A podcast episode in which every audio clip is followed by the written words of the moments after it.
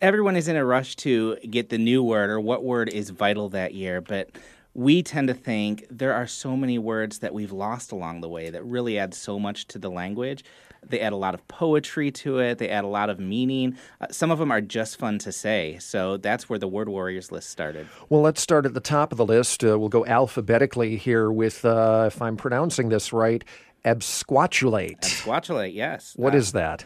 That is to discreetly leave a gathering or party without informing the host. Oh. So just kind of slinking out the back door there. You know, I, I think the I think the common term for that today is ghosting. Uh, I believe that is. thinking about uh, words uh, that uh, uh, people use or misuse, uh, misuse of a word is often anathema to someone, and that is also one of the words on your list. Anathema. Yes, yes, anathema. It's something or someone that one dislikes. Um, and I would say picking an emoji for word of the year would be anathema to me. Surely, uh, it seems almost uh, childishly silly and trivial uh, to pick an emoji, and there's a word for that, there is a word to that. We'll get to that in a moment. which is Puerile. Other words, uh, as we look down uh, this list, uh, delectation, which means pleasure and delight. Uh, the next one down, which I, I, I'm not sure I can pronounce it properly.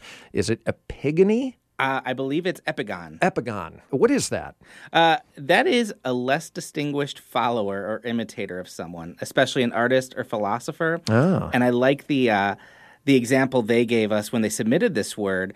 Uh, they, they talked about the monkeys were a silly manufactured epigon of the Beatles. Now, who submits these words? Uh, these come in from all over the world. Uh, we have our website, wordwarriors.wayne.edu. You can log on that site, and there is a spot on there to nominate a word. So you can view all the words that we've had over, over the past eight years. And if there's something you, you think should be included that isn't on that list, just click the button and submit it. And we've had submissions all the way, I mean, from pretty much every state, but as far away as Australia and England. I mean, this is a worldwide thing.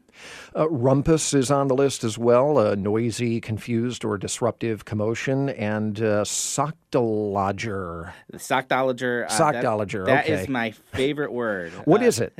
That is, it's something that settles a matter. It is a decisive blow or answer. And I love it. It's an old timey sounding word, kind of sounds like an old boxing term. He delivered the sockdologer, but it's with words. So I think it fits very well with, uh, with what we're doing with Word Warriors.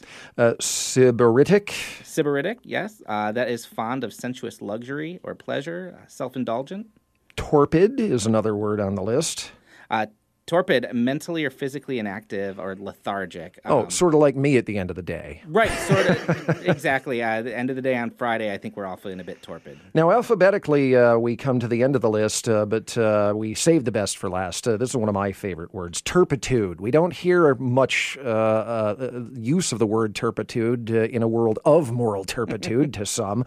Uh, it seems like a perfectly good word to resurrect. Yes, I think that's great. Talks about depravity or wickedness.